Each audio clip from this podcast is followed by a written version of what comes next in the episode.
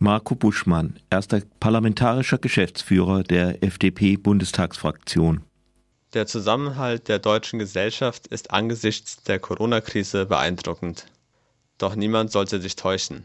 Lange werden sich das die Leute nicht mehr gefallen lassen. Zugespitzt formuliert, bald könnte Revolution in der Luft liegen, wenn das so weitergeht. Stellt die deutsche Mittelschicht irgendwann fest, dass ihr Betrieb pleite, ihr Arbeitsplatz verloren oder ihr Aktiensparplan wertlos ist, dann wird sie sich radikalisieren. Soll man sich mehr aufregen über die Kaltschnäuzigkeit, mit der hier Aktiendepots mit Menschenleben verrechnet werden, was in weniger offensichtlicher Weise ja nicht ganz selten ist, oder mehr wundern über die Fähigkeit zu so viel Dummheit? Also wahrscheinlich wäre Aufregen die bessere Reaktion, aber das rührt in der F D P offenbar nie keinen. Da ist ja kein Kubicki oder Lindner aufgesprungen, um in die Parade zu fahren. Und Aufregung schafft ja auch Publizität. Man kennt die Masche.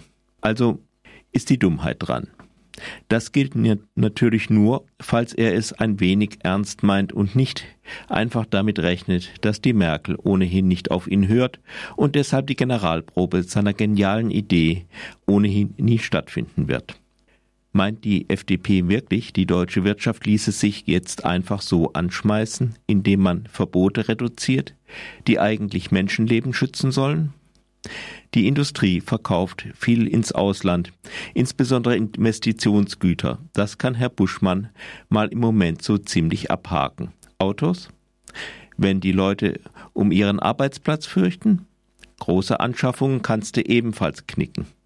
Okay, die Gastwirte und Hotels, die F D P hat da ja spezielle Erfahrungen mit Mövenpick. Werden sich die Leute jetzt wirklich in volle Lokale setzen?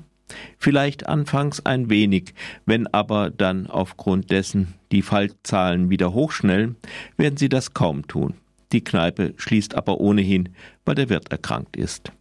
Und Hotels im Zeitalter geschlossener Grenzen und Videokonferenzen? Dann diese Drohung mit der Revolution ist ja schon an sich etwas komisch.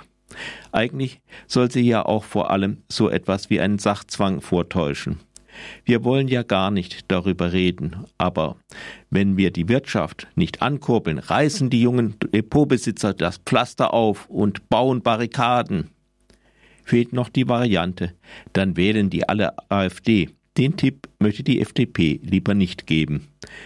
Ein gewisses Expertentum in unsolidarischem Verhalten kann man der F D P nicht absprechen. Dabei ist ein Mangel an Solidarität genau das, was dem Virus hilft, seinen Weg zu finden. Da gehen Frankreich und Deutschland hin und verbieten den Export von klinischem Gerät.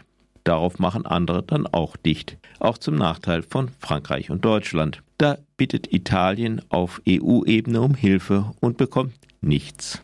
Nun belastet der Zustand Italiens die E U und China steht als Retter da.